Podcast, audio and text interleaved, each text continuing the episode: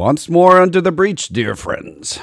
Else fill up the wall with our English dead. Good morning again, ladies and gentlemen, boys and girls, and welcome to another exciting episode of The Personal Wealth Coach, starring Jake and Jeff McClure.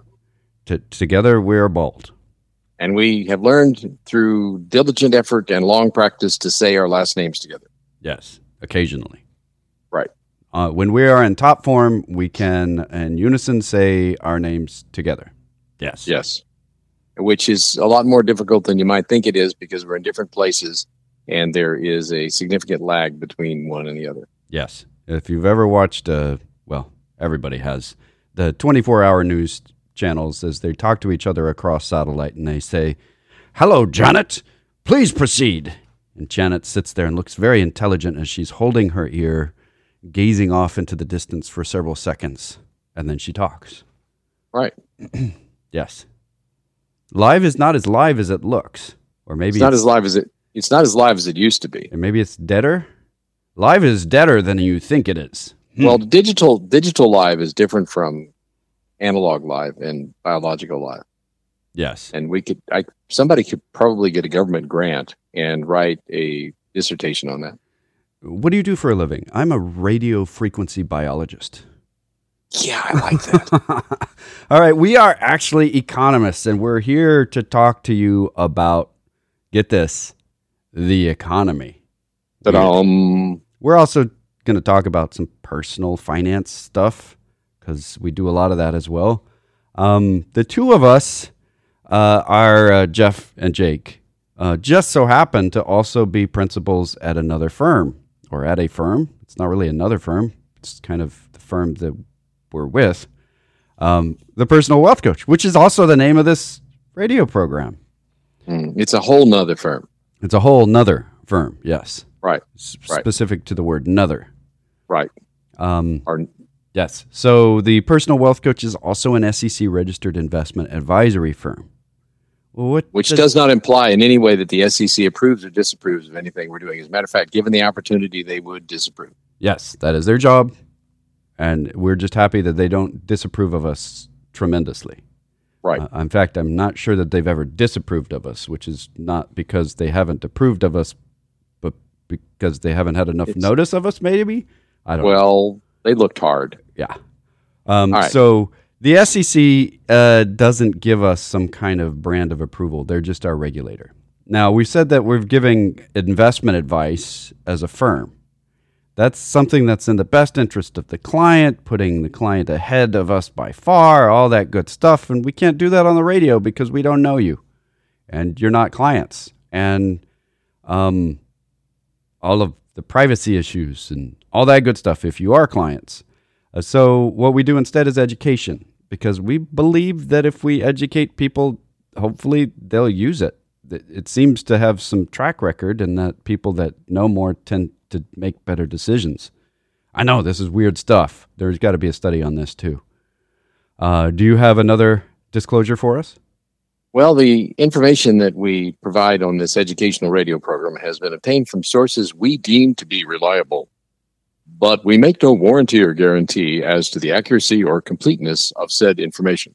Or unsaid information? We Yeah, also you know, do not I went into my radio voice to say that. Yes. We also do not pay for this radio program. It's not a paid commercial program. It we also don't get paid to do the program, which makes us I don't know, is that charity? Pro bono. Pro bono. Uh, we do advertise on the station for the program, as does the studio. They we have all been advertising this for a long time. We've been doing this program together since 1998, and you had two years in advance of that, where you were doing it on your own for an hour instead of two Mhm. hours. Right. So uh, we've been doing this a long time. Yeah. Okay. We have a couple of questions from Inquisitor John, our faithful questioner. The first one is titled Stagflation. Are we entering a period of stagflation? Is it because it happens so infrequently, the last time in the 1970s, that the Fed didn't see it coming, or is it not used to managing it as opposed to a recession? Well, there's an easy answer to this, and that is what is stagflation? Well, that's not an answer, that's a question. Stagflation is when you have a high amount of inflation and a high amount of unemployment at the same time, so that people aren't working and prices are going up. We're not doing that right now. We have a high period of inflation. The danger is that the inflation will sap the growth out of the economy, or that the Federal Reserve will make it so hard to uh, get money that businesses won't be able to expand, and that will sap the energy out of the economy. So, this is a different kind of inflation than the 1970s. The, the kind of inflation in the 1970s was wrapped around wages being ratcheted up regardless of what you were producing. And one of the things that the Federal Reserve is watching that we're watching, there's an employment price index that talks about how the pay is compared to what inflation is. And recently, it's not keeping up with inflation. So that means that wages aren't going up as fast as inflation is. And we can see that in some other statistics. We can see that um, consumer debt went up more than than we expected it to because people still have to or still want to buy the things that they were buying but it also says something about the confidence in the economy so that consumer debt going up that sounds bad except that we're at a historically very low level of consumer debt people during the pandemic spent a lot of money in paying down debt so we're not anywhere near back up to where we were in 2019 in consumer debt but we see that uptick and we see that employment price thing, all of it means that the inflation we're seeing is not stagflation. So that's that is the the long-winded quick answer is uh, less long-winded. It's not stagflation that we're seeing right now.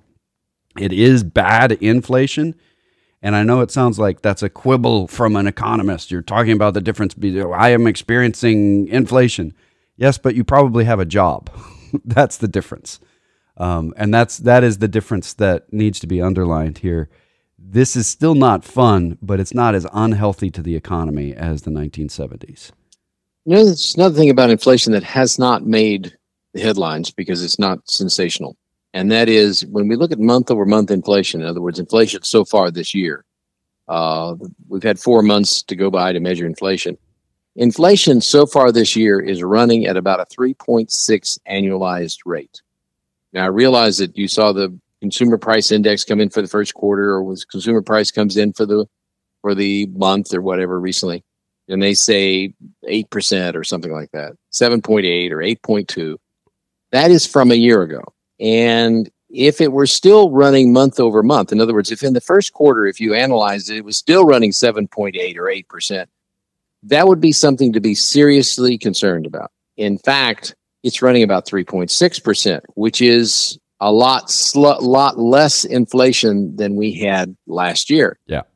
And it is trending downward, which means that if things continue as they are and they probably they look like they're going to at this point, um, as the year progresses, you're going to see lower inflation year over year year over year inflation is only it actually is just an arbitrary measure. If you want to measure, you want to really look at inflation, look at it over a multiple year period.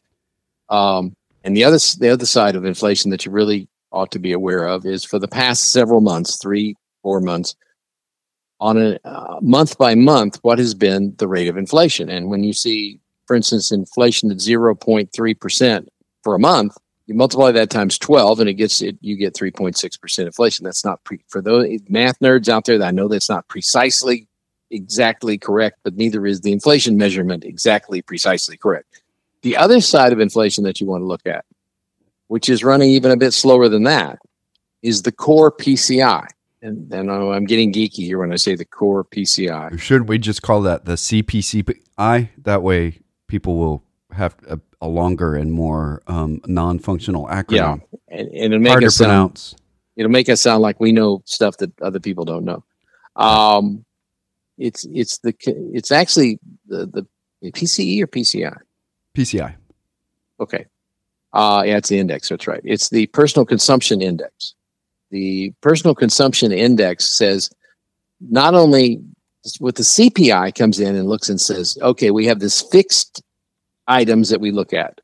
And we're going to look at the same ones every month because that's rigorous and that's really good. We're going to look at the same ones every month and see how the prices change. We're going to call that inflation. The the PCI looks at what people are actually spending money on each month and looked at the variations in price. And that is more realistic in many, many ways. And it is the one that you feel in your pocketbook in many, many ways. Then to get the core CPI, you pull out food and fuel. Why? Well, because food prices fluctuate tremendously, even from month to month, and fuel prices also fluctuate tremendously. And to give a quick example of that, just because people, I get this question very regularly. What do you mean they fluctuate regularly month to month? Well, food is seasonal. Uh, it, it, cows are uh, cattle give birth uh, seasonally. They don't do it all through the year, except in very strange cases of tomatoes tend to be born in the same sense seasonally. uh, and this is fascinating. People miss this, but oil prices tend to be much higher in the winter than they are in the summer. That's because when the oil is grown, there's less of it grown in the summertime than there is in the wintertime. Oh, well, there's more grown in the summertime. Well, then the price should be lower. That's what I mean. Summertime it's lower, and in the wintertime it's higher, but it's also Oh. cold. And so people are using it to heat their house, and it's not a very effective way of making your house comfortable to heat your house in the summer. Particularly with tomatoes. Yeah, with tomatoes, it's really a bad idea. But if you want to avoid petroleum products, you could invest in heating houses with tomatoes in the summer. And we've just Right. gone on a very silly track. so the seasonality of these prices, it's not something that, you know, in today's era, we're kind of separated from the harvest season because so few of us do harvests anymore. We're working in some other industry completely. There's a very tiny fraction of 1% in agriculture in the United States. So when people say there's a seasonality to food, they're like, why? I eat the same amount every day. Well, yeah, but where you get it and who grows it and whether or not it's grown in a greenhouse or in a on a farm or whether or not the farm workers have COVID and all that good stuff. That's different seasonality. That's when disease seasonality. So you get these massive swings up and down in prices of avocados and tomatoes that are kind of predictable and you can seasonally adjust your numbers. But if you've got it in the basket measuring inflation, it looks like we have these tremendous bursts of inflation. And why isn't the Federal Reserve doing something about this? They need to raise interest on tomatoes immediately. Well, wait. Yeah, they probably would if they could. anyway, Well- back to the. PCE. Well, okay, we can actually move on to because it relates to that to John's other question about the bond losses. Perfect. Excellent. Um, John's question was: If the bond market is so large compared to stocks, why are the losses so big this time, and why didn't investors see it coming? Um, well, there's a it's an interesting story. Uh, investors did see it coming. Uh, the, we saw it coming. We've been talking about it for months. Um, It's just we've been talking people about it for, don't. actually for years. The problem is that most people in not I, I don't mean most people, but not not necessarily most money is invested based on emotion. That's unfortunate or not fortunate, as the case may be, or whatever. Um, people buy and sell based upon their personal experience, and we have a lot of people in the stock and bond markets right now who don't do careful research. They just do what their neighbors are doing or they do what they Or what's worked for them. success with or what's worked for them in the past. And very few people who are actively investing have as much experience as i do. Uh, my investing uh, history started in the 1970s which was back before the hills got dusty. And as a result i saw a tremendous bear market in bonds that occurred in the late 70s and early 80s as interest rates rose and rose dramatically. And I watched companies going bankrupt uh, insurance companies going bankrupt because they had big portfolios of bonds. I saw there were horrendous losses in the bond market and some in the stock market.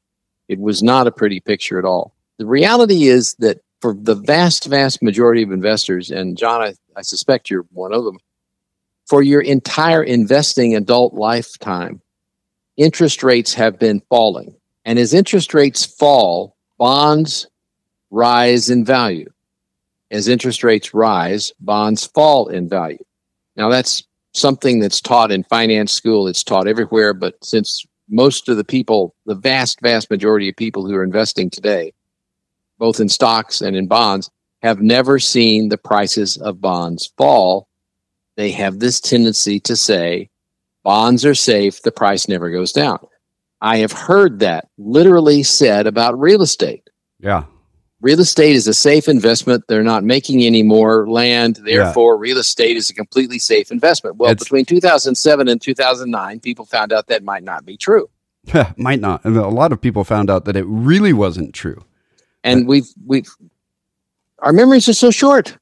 We're back in that position now where people are basically, a lot of people are saying, buy quickly, buy a house because it'll go up in value because real estate is, is the best place to buy a house. And the reason is well, in real estate, it literally is the best place to buy a house. You are correct there. Yeah, it's the best place to invest in yeah.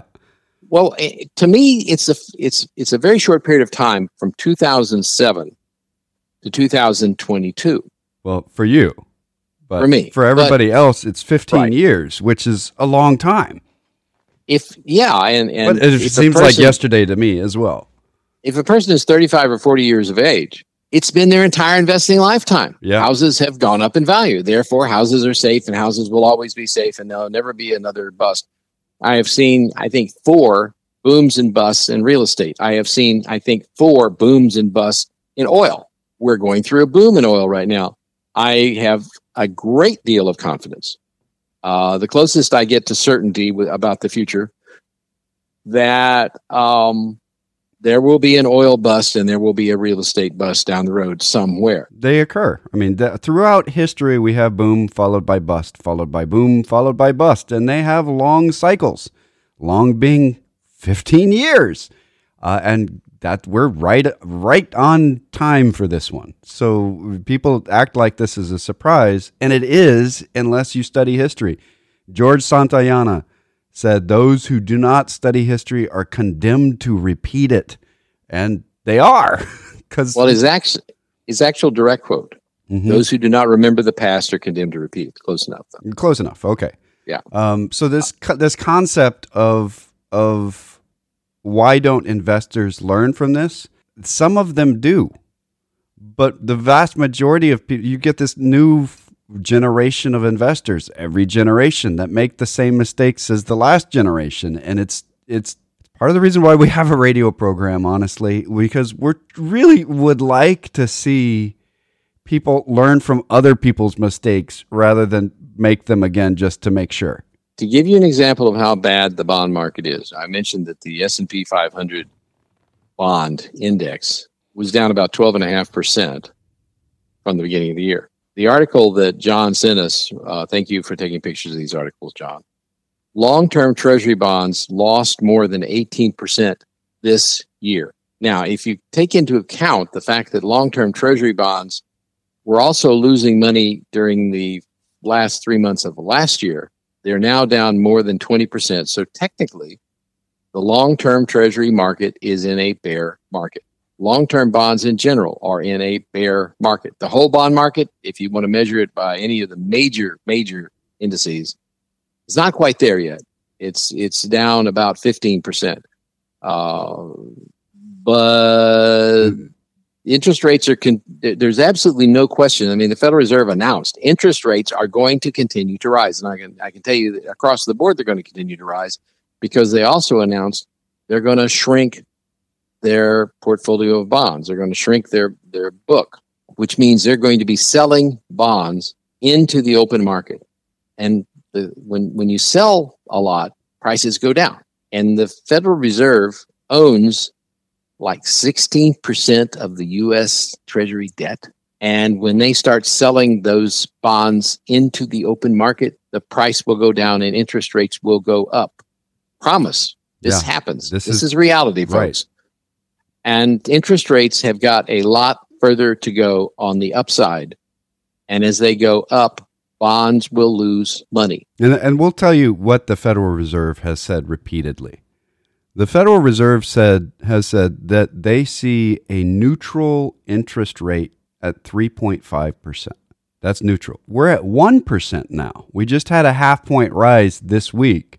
And people are terrified that they're going to do it again or are they going to do it again? Well, the Federal Reserve has been saying repeatedly, repeatedly, they're going to be raising interest rates and they're going to continue to do it. Unless some massive shock hits our system what they would keep it down we're experiencing inflation. This is what you do when you experience inflation. You raise interest rates. You make the money harder to get.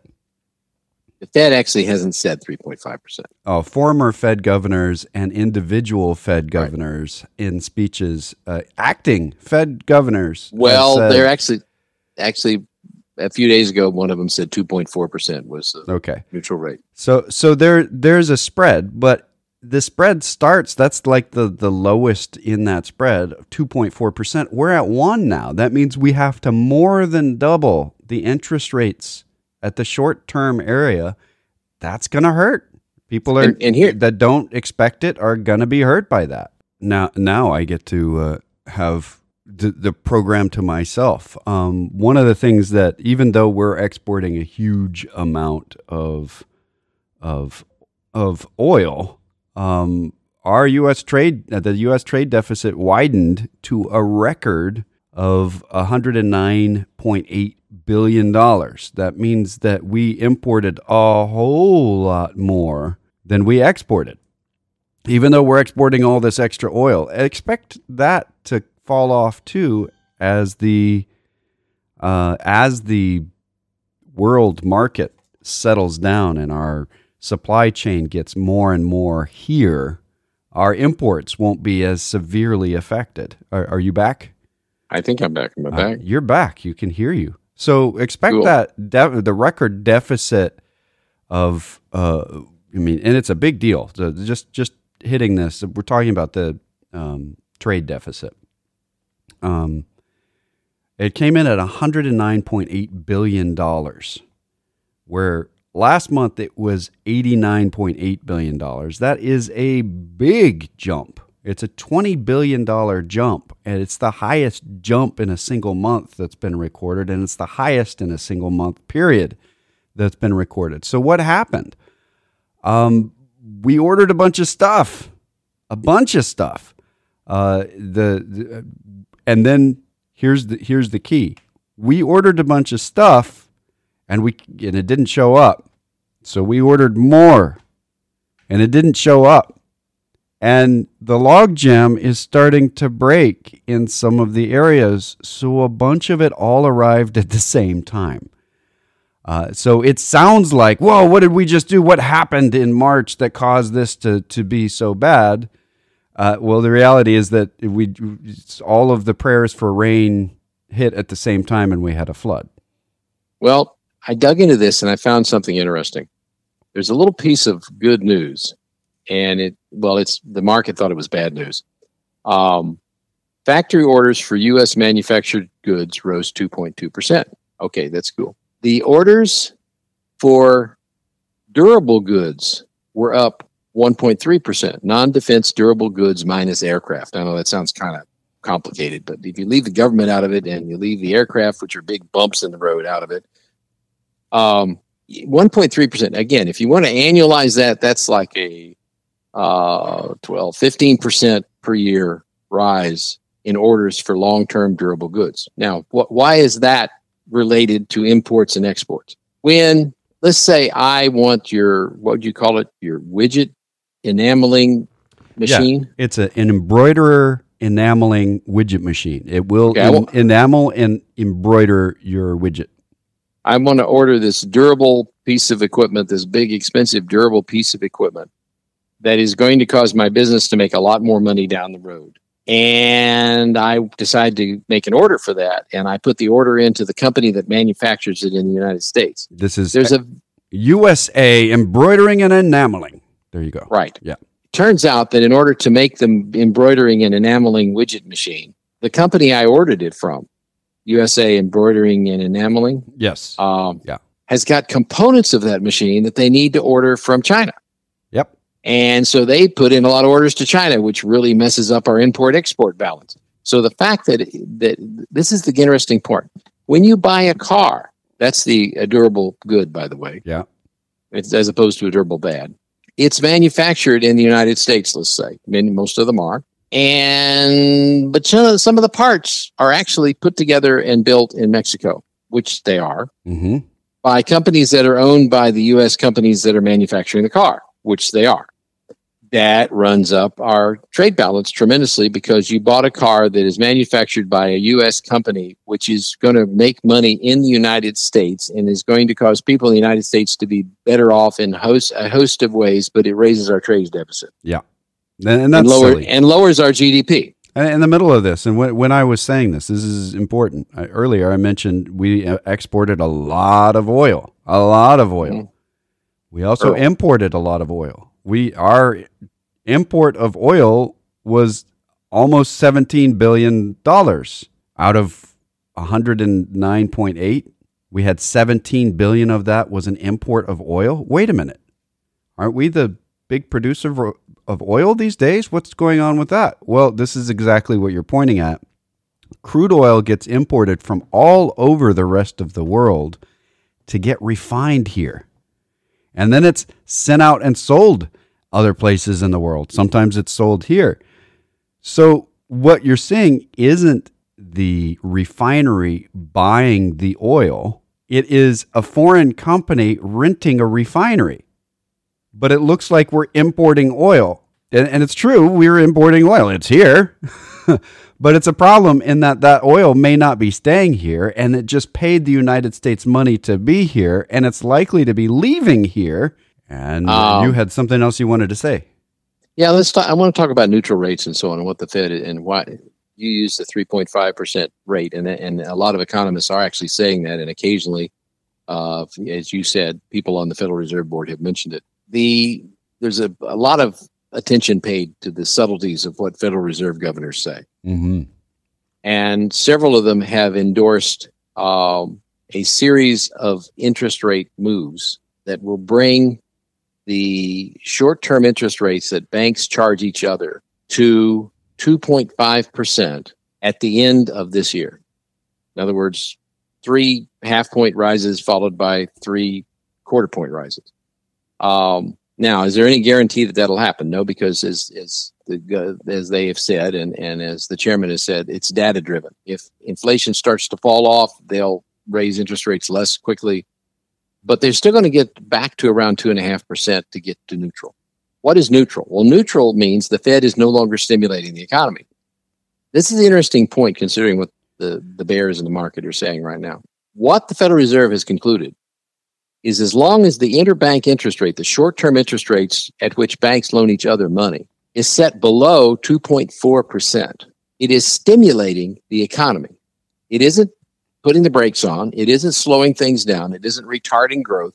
It is still stimulating the economy. Let- 2.4, they've gone to neutral. Let, let's But- explain that. Let just a second. Um, say you're a small business. You say I want I am a small business. Okay, you're a small business. Uh, you want to expand and you need uh, a widget maker immediately. It, it is a widget enameler. It puts enamel on widgets for you and then embroiders it.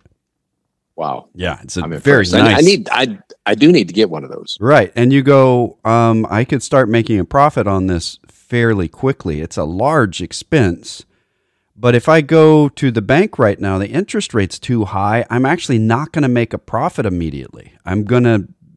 It's going to eat into my profit. It's maybe break even. That's neutral. If you go to buy a solar panel to put on your roof and you say, I'm going to save $100 a month on average over the year on my electricity bill, and your loan payment is $80 a month, that's stimulative. That means that you, you just made 20 bucks a month by taking a loan. Mm. And if that interest rate goes up a little bit so that it's right at $100, you're spending the same thing that you would have before. You're spending $100 on a loan instead of $100 on electricity, but the idea is at the end of the loan, you get this deal. So the profitability is pushed into the distance. That's neutral. When it costs more to put the thing on your roof than to pay the electricity, people stop buying the thing on the roof. And it slows the economy down. That's going to slow the economy. Correct. Right. So that's the it. The 3.5 or 3.6 percent rate comes from the fact that there's also been a lot of discussion about the fact of what happens if inflation has become entrenched by then. And we have a wage price spiral like we had in the late 1970s and 1980 and 81 and so on. Then the fed would have to raise interest rates probably another percentage point up around 3.6% 3.5 3.6% and actually put the brakes on in the economy. Folks if that happens you go ahead and mark it on your calendar that jeff said so we'll have a recession because once the fed actually starts putting on the brakes to stop a runaway economy the tires are going to skid and there's going to be smoke and the vehicle will probably come to a complete stop or it will slow down a lot, maybe even go backwards, which is what a recession is. On the other hand, we there there is a pretty reasonable probability. I would go so far as to say better than a 50% probability, and that's just a gut reaction on Jeff's part, that we will not have to have the Fed put the brakes on. I think by the time they get back to neutral, combined with the shrinking of their balance sheet, it's called, which means that they basically are selling bonds in the market and raising longer term rates. Economic activity will have slowed down to the point that the economy can continue to move forward without a recession. Now, uh, as, as our representative John Carter so blatantly said on uh, Friday through his letter, uh, some economists are calling for a recession that says we are definitely going to have a recession. Well, if you followed the link and you checked it out, it's the economists in Germany that are saying that the U.S. is going to have a recession. Yeah, because the Germans are actually likely to have a recession. Right. They really know what's going on in the United States. Uh, actually, if you then looked further down the article, you would find out that Goldman Sachs, who has probably a little better feeling for what goes on in the United States because they're in the United States, are saying that they don't think so. Maybe a 30% chance of a recession next year. So um, basically, if you don't, the party that's not in the White House at this particular moment will always say bad times are coming, and the party that is in the White House is generally going to say good times are coming. So those are not the most reliable places to look. Um, there's a probably better than 50% chance that we'll get out of this without a recession. Why do I say that? Because Americans have a lot of cash. We have a very, very high employment rate. We are hiring people at a high rate of speed. This And indicates our economy, and economies do have this, has a lot of momentum. Yeah. So you can you can kick the gear, you can kick the gearbox into neutral, and we could coast a long way. And remember, the Fed is not the engine that drives the economy. The engine that drives our economy is you and me and us. It is the consumer. And we've just had consumer spending jump at 3.7% annualized in the first quarter of the year. that's higher That than is- inflation. That is huge. For when we're Um, talking about that same, right. like the core inflation, that consumer spending is going up faster than inflation is. That's part of what's leading to inflation, but it's it's also as soon as we get the supply chains ironed out, expect prices to fall. That's Uh, very normal. So, so there's a couple of things going on. One, consumer spending remains very, very healthy and very high and is charging forward very nicely, which is a good thing. Cash balances are in really good shape in the American households. Debt levels are very low. Uh, all of these are indicators that we have a lot of positive growth left in the economy, which is why I'll say right now, I'm going to make a forecast. Now, forecasts are like weather forecasts, they're only probabilities. So I'm, I'm not saying this is an absolute certainty. There are no certainties. I don't think we're going to have a bear market at this moment. And I don't think we're going to have a recession anytime soon because the signs that have preceded such things in the past are not there. Just that simple. Yeah, the They're leading just not the there. leading economic indicators are up. This is an index. It's it's a fantastic index that historically they've there has never been a recession that wasn't predicted by the leading indicators dropping in advance. They're not dropping. We're seeing growth there. We see consumer spending. We see, and this is why I said I was going to bring this in. We just have a few minutes for it. But I was down at the coast this last week, which is why I missed the program. We had a great best of program that was played for us. Thanks, Rio. Um, the the whole concept of what's happening in the oil and natural gas world, I saw tankers lined up as far as I could see out into the ocean, waiting to come into port to load up on petroleum and liquid natural gas to take it to the rest of the world. And the ships were coming in about every five minutes, which means that the wake had only just had, it was still there from the last ship when the next ship was coming. The traffic out there the way they're keeping the speed up is just amazing. They're not packing it in faster than five, every five minutes because that would actually slow things down. They are at about the peak amount of ships that they can get in and out at a time, and there's a line waiting as far out as, as you can see. That's a tremendous amount of wealth transfer to United States companies, which leads to wealth transfer to United States shareholders and United States employees this is a really big, big thing. The corn market, the wheat market, the sunflower market, the canola market, all of these things are having a massive gain based on the troubles of the rest of the world. And we're experiencing price hikes based on that, but it's still the benefit is mostly being kept here. And we're about out of time for this hour. I've got more to talk about the coast next next hour. But if you'd like to talk to us off the air, we actually give customized investment advice, fiduciary investment advice to people of relatively high net worth. Uh, the phone number locally to get that, there's voicemail on the weekends. Real life people on the week is 254 947 1111. You can reach that toll free at 1 800 914 7526. That's 800 914 plan.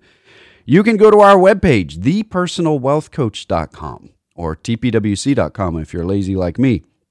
You can uh, read our newsletters going back. You can sign up for the newsletter. You can listen to our radio program going back lots of years, see what we said before. Uh, until next hour, this has been the Personal Wealth Coach.